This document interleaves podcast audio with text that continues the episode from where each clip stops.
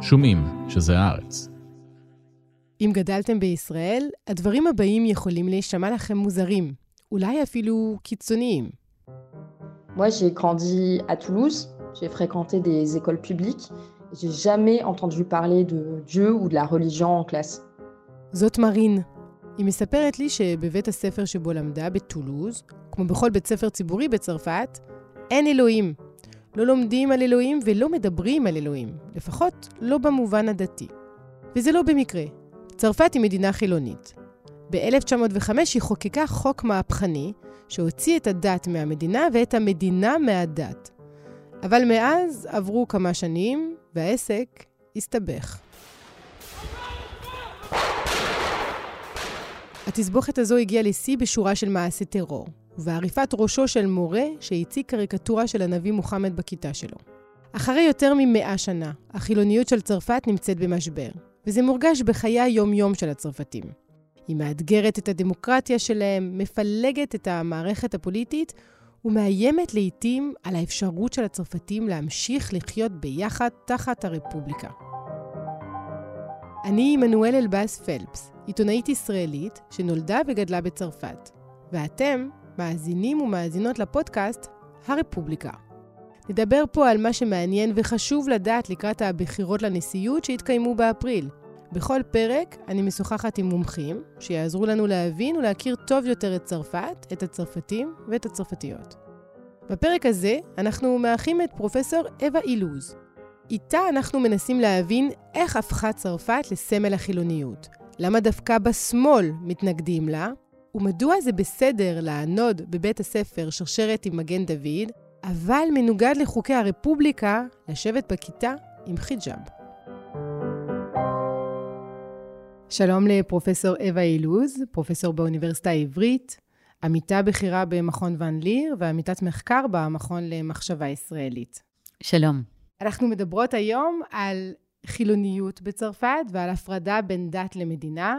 אולי נקודת הציון החשובה היא 1905. אז מה קורה אז ומה הקונטקסט שמביא לחוק? קודם כל אני רוצה להגיד שחילוניות או הפרדת דת ומדינה, יש, זה לא אותו דבר כמו אה, הצהרה של אתאיזם, נניח מה שהיה בברית המועצות לשעבר, ששם היה כמעט אסור להאמין באלוהים. והמשטר של הפרדת בין דת ומדינה, מה שאנחנו קוראים לו חילוניות, זה כמעט ההפך. זאת אומרת, זה משטר שהמטרה המוצהרת שלו זה לאפשר את החופש מצפון ואת החופש האמונה הדתית. אז אה, זה מאוד חשוב אה, להבין שמדינה חילונית היא לא מדינה שמעודדת באופן ישיר חילוניות, בשום פנים ואופן לא. היא רק רוצה להבטיח את זה שהאזרחים מדתות שונות יוכלו להאמין כמו שהם רוצים בדת שלהם. עכשיו, את שואלת אה, שאלה באמת של ה, על הקונטקסט ההיסטורי, אה, שהוביל לכך שצרפת אולי אחת המדינות בעולם, אם לא המדינה בעולם, שמאמינה בצורה הכי אדוקה במשטר הזה אה, ובחילוניות. אז לפני החוק המפורסם שהזכרת אותו, נדמה לי 9 בדצמבר 1905, היה סוג של אה, קונקורדה, אומרים בצרפתית, זאת אומרת הסכם, שנחתם ב-1801 בין אה, נפוליאון בונפרט והאפיפיור אז פי שבע, שהכיר בדת הקתולית כהדת של הרוב הצרפתי. אם את רוצה סוג של חוק לאום, כמו שיש לנו היום בישראל. צריך להבין שהסיבה לקונקורדה, להסכם הזה, זה מאבק מאוד קשה בין המדינה לבין הכנסייה. הכנסייה הייתה בעלת רכוש כלכלי אדיר ובעלת אה, סמכות פוליטית אדירה. ומה שהמהפכה עושה זה שהיא מנסה להוריד ממנה את הכוח הזה, אבל זה לא נעשה בקלות, בכלל לא. אז 1801, אם את רוצה, זה סוג של אבן דרך אה, בהיסטוריה של 100-150 שנה, עד שבאמת המדינה מצליחה להיפרד מהכנסייה. בתחילת מאה ה-19, כל דיני הישות נישואים, לידה, קבורה, עוברים למעשה לסמכות המדינה. אני מכירה כמה אנשים בארץ שהיו מקנים בצרפת של תחילת המאה ה-19. ב-1905, כתוצאה מהמאבקים האלה, לאט לאט הם מתחילים לגבש את הרעיון הזה של הפרדה טוטאלית, ואני אוהבת את המשפט הזה שאריסטיד בריאו, שהיה איש ממשל הצרפתי אז, שניסח גם את החוק, אומר שאני לא רואה את ההפרדה של דת ומדינה כעוינת, החוק הזה כעוין לדת, הוא אומר, אבל הוא אומר, אני רואה את החוק הזה כסוג של אפשרות לשחרר את הכנסייה מהמדינה ולשחרר את המדינה מהכנסייה. אז החוק עובר ב-1905, יש לו שני סעיפים, שני רעיונות, בסעיף הראשון יש שני רעיונות מאוד חשובים. זה זה שכמו שאמרתי קודם, הרפובליקה לוקחת על עצמה את האחריות להבטיח את חופש המצפון של כל האזרחים שלה, ולכן החופש המצפון, וזה צריך להבין, בצרפת הוא אבסולוטי, אבסולוטי. לא ניתן להתווכח איתו בשום צורה. זה אומר שיש לאינדיבידואל את הפררוגטיבה להאמין בתוך עצמו, ושהמדינה לא תתערב בשום דבר בתוך האמונה שלו. והדבר השני שבאופן מאוד מעניין היום, כלומר בשלושה העשורים האחרונים יצא, או הפך להיות מושא לוויכוח, זה זה שלא רק יהיה החופש להאמין בתוך עצמי מה שאני רוצה, אלא גם שיהיה איסור של המדינה להתערב בפרקטיקה החיצונית של המאמין. אי אפשר יהיה לאסור מישהו מהביטויים החיצוניים של הדת שלו או שלה. והשינויים החוקיים האלה הם תוצאה של שינויים חברתיים עמוקים יותר. אז צריך כמובן להגיד שחילוניות קשורה לחילון. חילון זה אומר חברה שפחות ופחות מאמינה באלוהים. זה אומר שיש יותר לגיטימציה לעובדה שאנשים לא מאמינים בדת בכלל. אה, זה אומר שתופסים כלכלה אה, וחינוך ופוליטיקה כמנותקים מדת וכחייבים להיות בעלי איזשהו היגיון פנימי משלהם. שהם צריכים לפתח את התיאוריות שלהם, אם את רוצה, מבלי שזה יהיה מושפע אה, מהדת.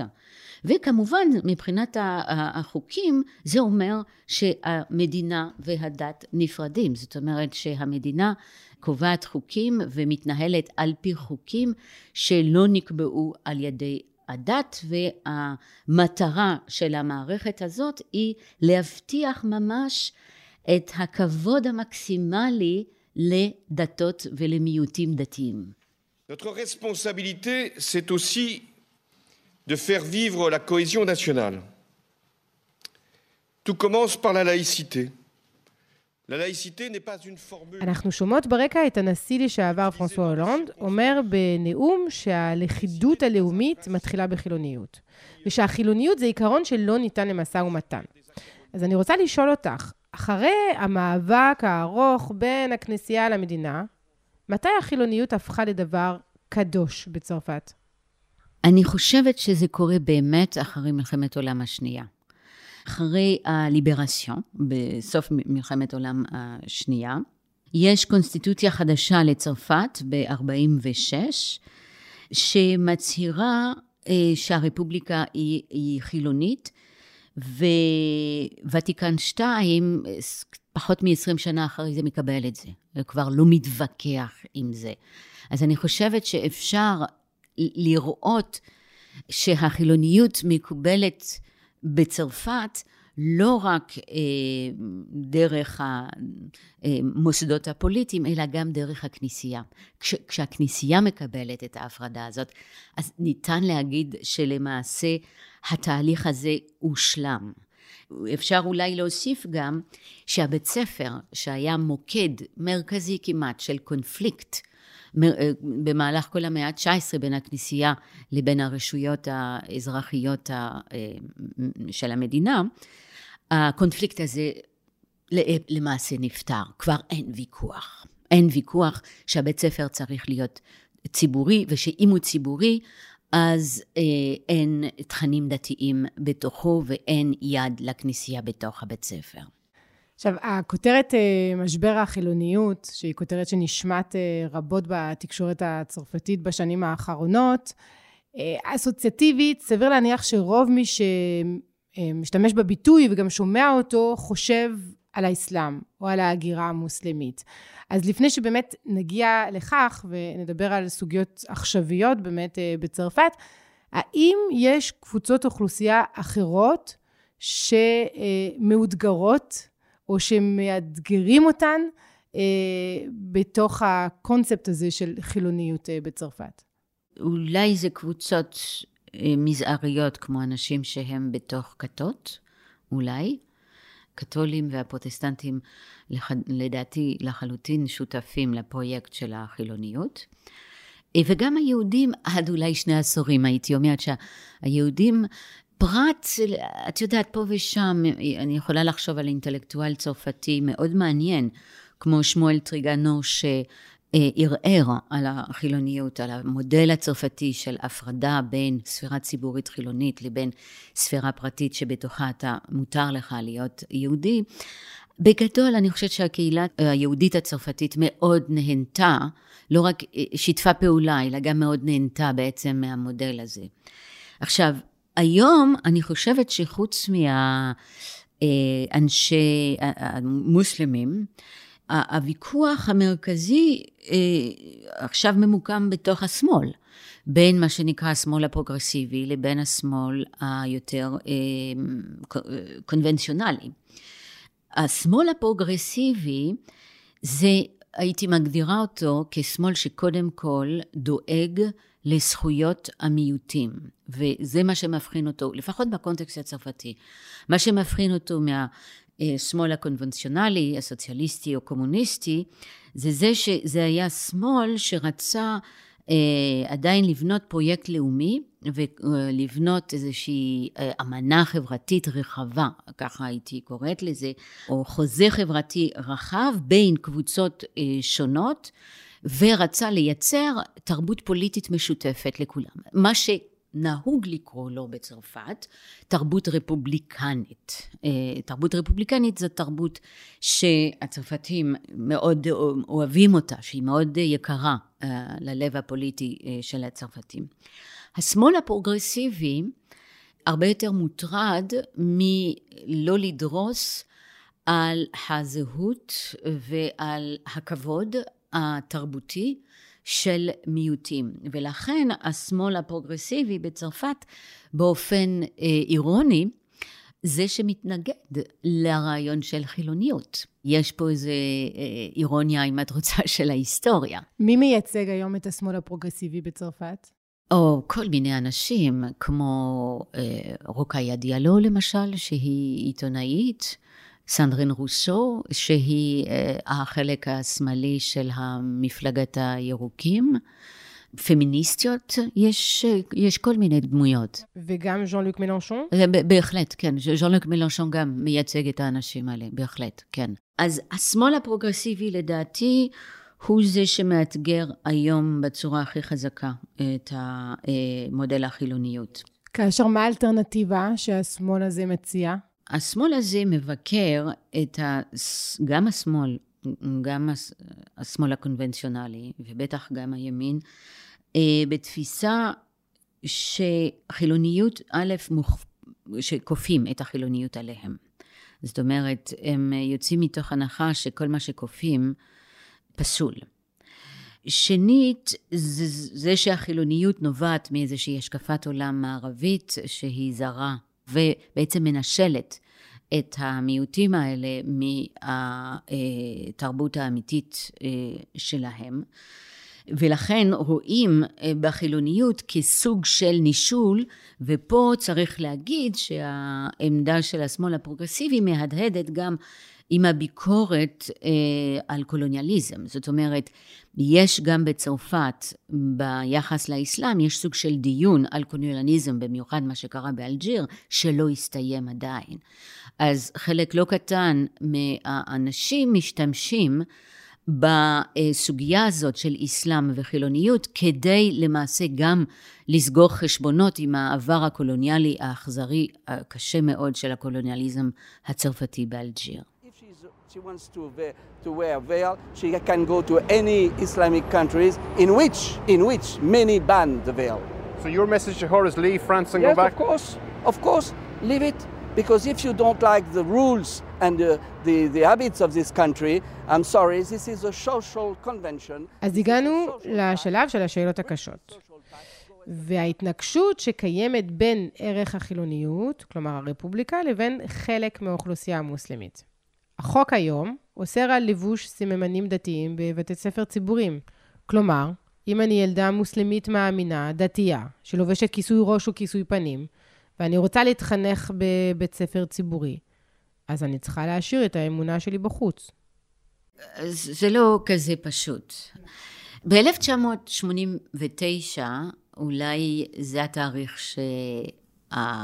שהסכסוך בין אסלאם לבין המדינה החילונית מתחיל אולי. שלוש בנות בחטיב, בחטיבת ביניים בפרבר של פריז שנקרא קריי, מגיעות לבית ספר עם uh, כיסוי ראש, uh, שהוא הכיסוי ראש המובהק uh, של מוסלמיות.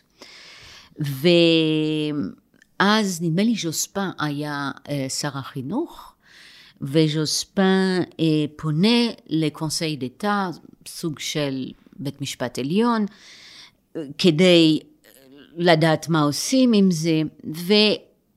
הסוף של העניין, כלומר זה מתגלגל, הסוף של העניין זה שמחליטים שכיסוי ראש כזה הוא קומפטיבילי, הוא מתאים, הוא תואם אה, לעיקרון של החילוניות, כשהוא מבטא אמונה דתית פנימית חזקה של, התלמיד, של התלמידה. אבל אם הדבר הזה קשור לכפייה, אם מזהים בו אה, אמצעי פרופגנדה או ניסיון אה, לקרב אנשים אחרים אל הדת, אז אי אפשר לקבל אותו. הבחנה שנראית דקה. וגם ההחלטה אומרת שמנהל הבית ספר רשאי להחליט לפי המקרה אם זה מותר או אם זה אסור. כלומר, נותנים לראש בית ספר אה, הרבה אחריות והרבה חופש בעניין הזה.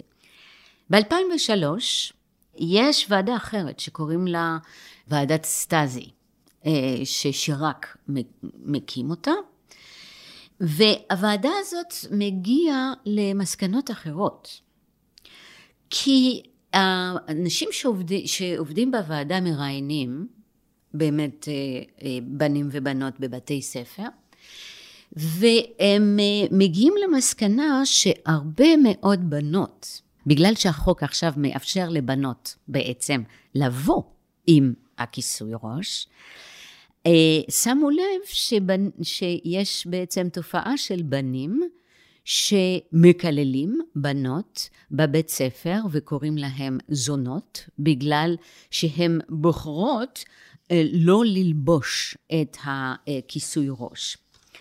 ואותה ועדה גם, אה, נדמה לי, מגיעה למסקנה שהאחים המוסלמים משתמשים אה, בחלק מהמקרים בבתי ספר כדי בעצם לקדם את האידיאולוגיה שלהם ולקדם גרסה מסוימת שלהם של האסלאם.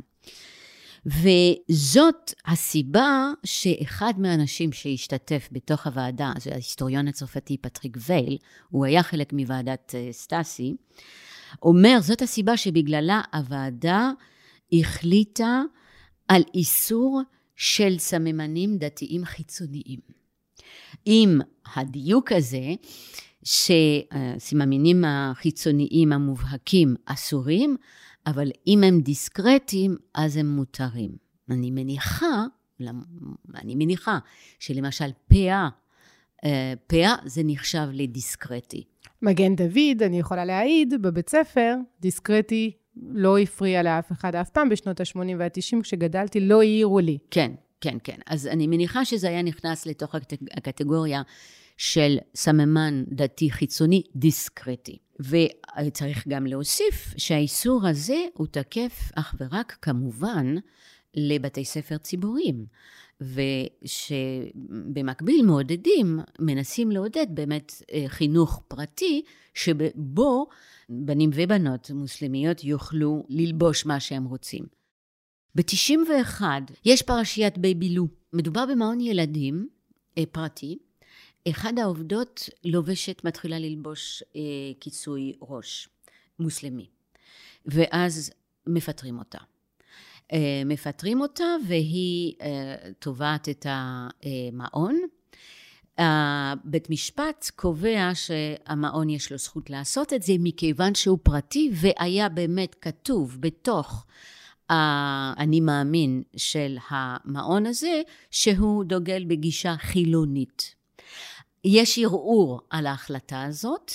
שביתה האחרונה היא שהמעון יכול, הוא רשאי אה, לעשות את זה בגלל שזה מקום אה, אה, פרטי, אבל שמקום פרטי בעצם לא נופל עליו את התביעה לחילוניות של מקומות ציבוריים. אה, אז זה היה מסובך, זה יצא מאוד מסובך, אבל זו פרשייה שמאוד טלטלה אה, את צרפת. אז כל זה היה רקע לפני שהגענו ב-2015 לדברים הגדולים שלא באמת קשורים, אני חושבת שזה היה הרציחות הנוראיות שהיו אה, בעיתון שרלי אבדו. רק אני אוסיף עוד פרשייה של לפני שנתיים, כאש, בערך, כאשר אה, אימא מלווה את הכיתה של, אה, של אחד הילדים שלה באיזה מועצה מקומית, יש דיון, רוצים להראות לילדים בשיעור אזרחות נדמה לי, איך אה, ועדה אה, אזרחית מתנהלת, ואז אה, נציג של החזית הלאומית, עכשיו הפך להיות האיחוד הלאומי, מבקש שהאישה הזאת עם אה, כיסוי הראש, המוסלמית, תצא החוצה כי אנחנו בכותלי הרפובליקה, לא ייתכן. Nous sommes dans un bâtiment public, nous sommes dans une enceinte démocratique. Madame, Madame a tout le loisir de garder son voile chez elle, dans la rue, mais pas ici, pas aujourd'hui. ואז מערכת החינוך מבינה שיש לה חוק ונהלים לגבי סממנים דתיים של תלמידים במערכת החינוך הציבורית, אבל שהיא אף פעם לא דנה בהורים המלווים. זאת אומרת, אני אומרת את זה כדי להגיד, הסיפור, כפי שאמרת, זה מורכב. לא, תראי, אבל הפרשייה הזאת זכתה לגינוי אה, מקיר לקיר. גם אנשים שבדרך כלל מגנים על רעיון החילוניות בבתי ספר, גינו את זה בצורה חמורה ו... ונכון היה, כי... כן, זה היה מופע גזעני מחריד, אבל, אבל אחרי הפרשה הזאת, כן, בעצם המדינה התבקשה אה, אה, לדון בסוגיה ולנסות לבדוק מה החוק אומר בעניין הזה. החוק לא, אה, כמובן, ניבא הרבה מאוד מהמקרים הקונקרטיים אה, שמתעוררים, אבל באמת פרשיות כאלה נותנות תחושה של, אה, של רדיפות, וזה בעצם מעוות, אני חושבת שבפרשיות כאלה מעוותים לחלוטין את המשמעות של החילוניות, כי בתוכם אי אפשר יותר באמת להפריד בין גזעניות, תגובות גזעניות, לבין העקרונות היפים והגדולים שיש מאחורי החילוניות במקור.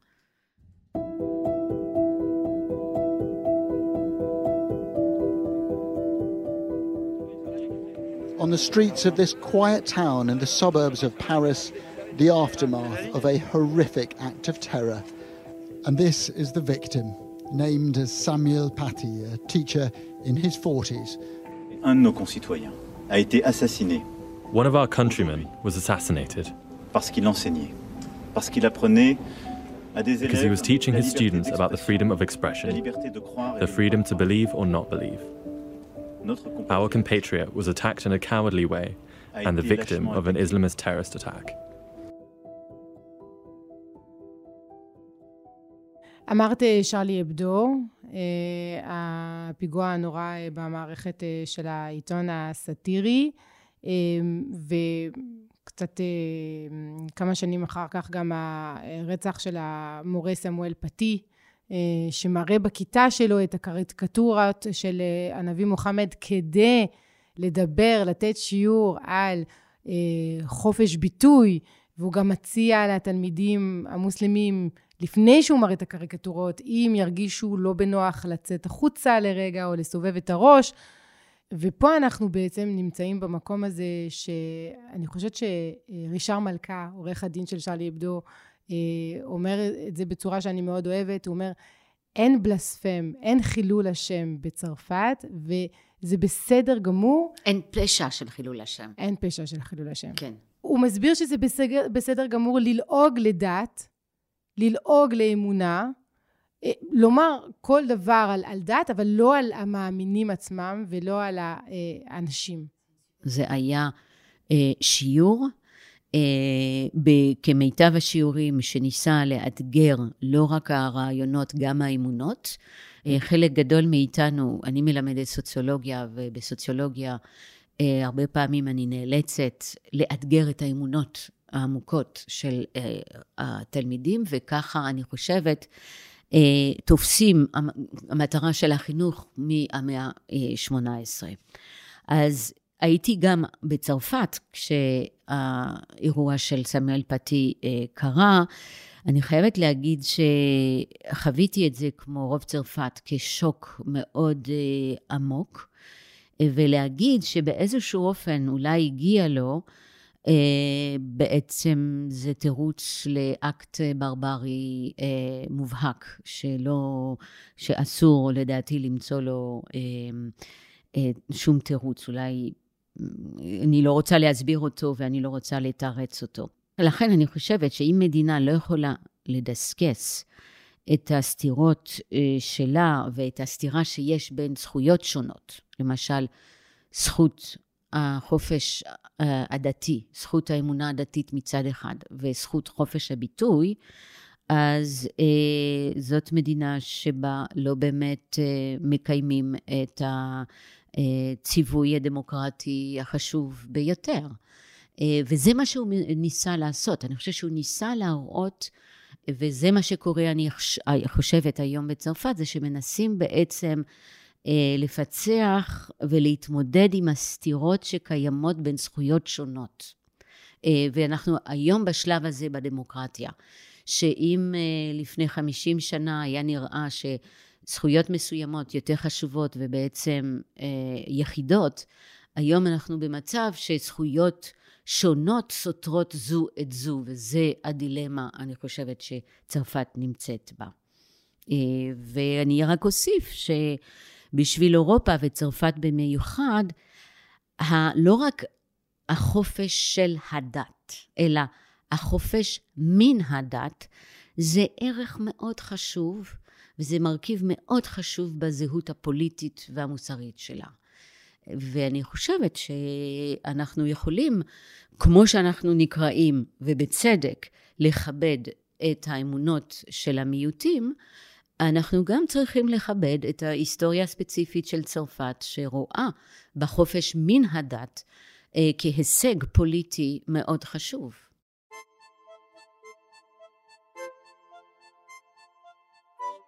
ללכת עם חיג'אב לבית ספר ציבורי אי אפשר. וזה אומר שחלק מהציבור המוסלמי המאמין נאלץ לפנות לבתי ספר פרטיים. והנשיא מקרון הציע רפורמות במוסדות המוסלמים בצרפת.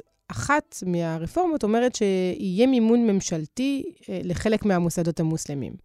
וזה מנוגד לגמרי לחוק החילוניות, שקובע שהרפובליקה לא מממנת אף דת. תראי, מצד אחד הוא לא תואם, אבל מצד שני, אנחנו, זה, החוק, החוק שאת מתייחסת אליו זה החוק על הפירוד, אולי אפשר לתרגם את זה ככה, ללואז של הספרטיסם של 2020. הוא גם עדות לכך שהממשל הצרפתי מנסה לעשות משהו, ואפילו מנסה ללכת כנגד אחד העקרונות החשיבים שלו. עכשיו, הסכנה בזה, אני חושבת, זה שקתולים יתעוררו ויגידו, רגע, למה לא אנחנו? ולכן אני חושבת שצריך להיות מאוד זהיר, ולכן הדבר הזה הוא כל כך מסובך, כי ברגע שנותנים משהו לדת אחד, גם אם היא דעת מיעוט, אין שום דבר שמונע מדעת הרוב, אז נדמה לי ש-37 אחוז מצרפתים מזדהים כקתולים, אם אני לא טועה. ו-31 מזדהים כלא דתיים. ועכשיו, זה דבר שצריך להיות מאוד מאוד אה, זהירים איתו. אה, כי, והקושי פה זה היחסים בין מיעוט לבין רוב, שזה אולי אחד הנקודות העיוורות הכי קשות של דמוקרטיות בעצם.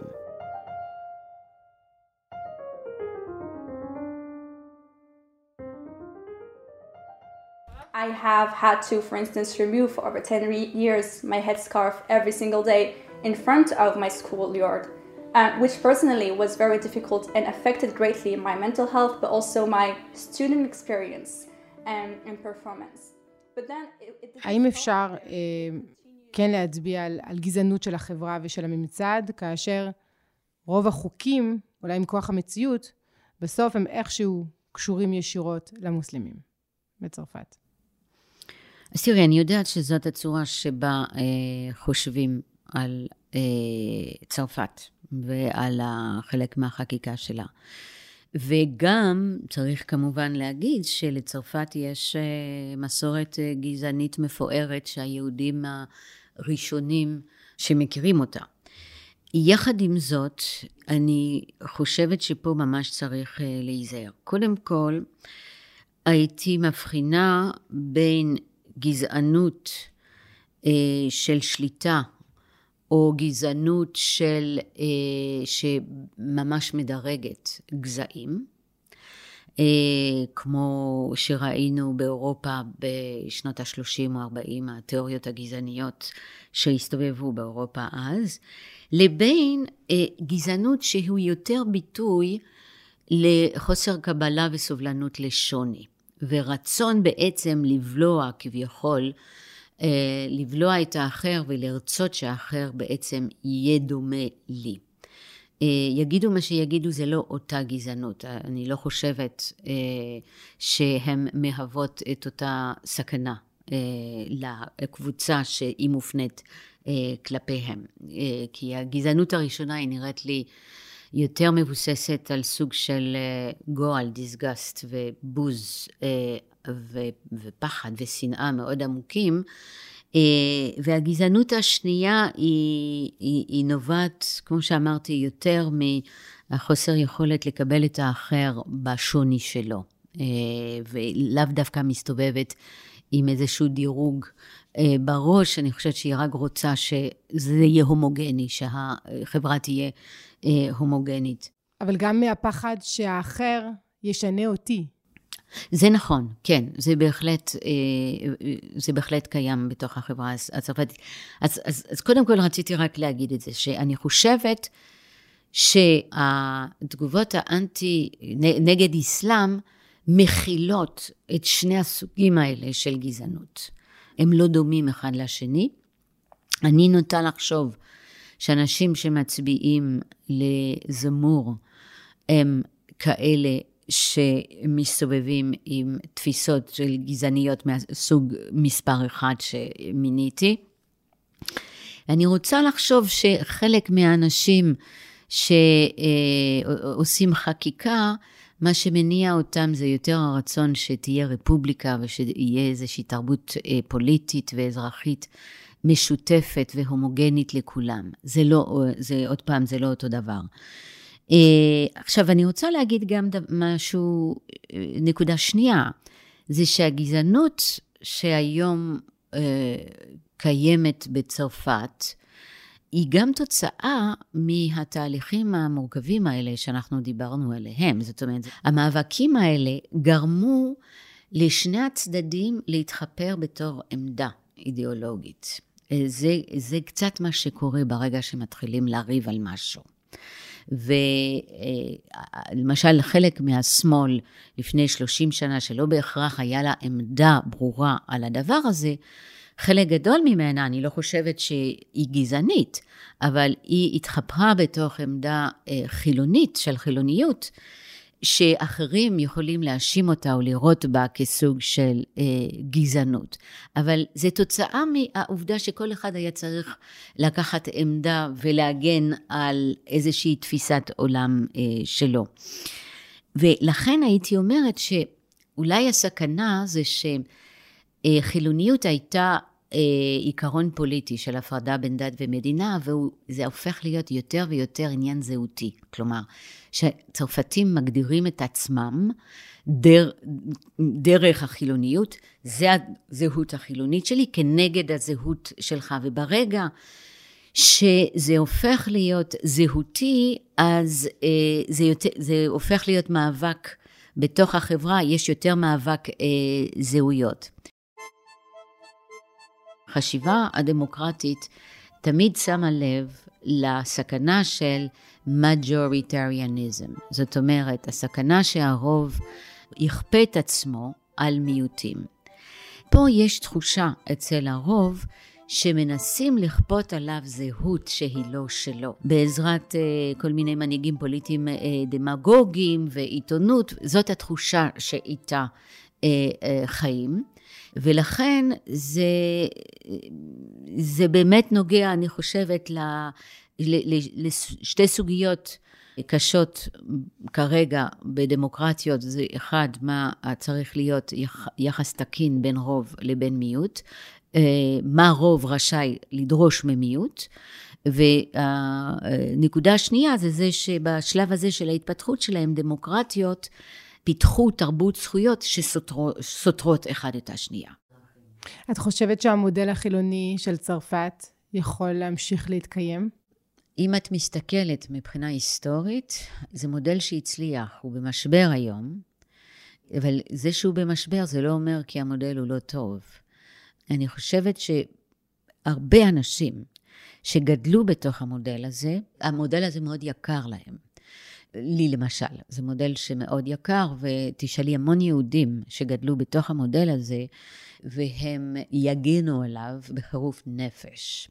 זה אומר משהו. אגב, הרבה אינטלקטואלים מוסלמים מגנים אה, גם היום על המודל הזה. אני רואה היום בקבוצה לא קטנה של מוסלמים צרפתים, בדיוק את אותו יחס אה, שהיה לאינטלקטואלים או ליהודים באופן כללי בצרפת. אז אני חושבת שזה מודל מאוד יקר, שיש הרבה מה ללמוד ממנו. העובדה שהוא במשבר, זה לא אומר שלא צריך אה, לחשוב עליו כמודל חשוב. יכול להיות שצריך לתקן אותו ולהתאים אותו למציאות החדשה. פרופסור אווה אילוז, תודה רבה לך. תודה רבה לך.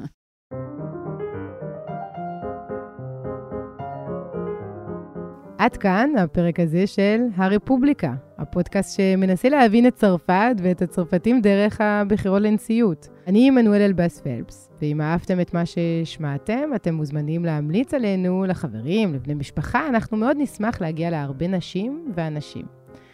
את הפודקאסט הזה אתם יכולים למצוא באתר ובאפליקציה של הארץ, ובכל מקום בו אתם מאזינים לפודקאסטים.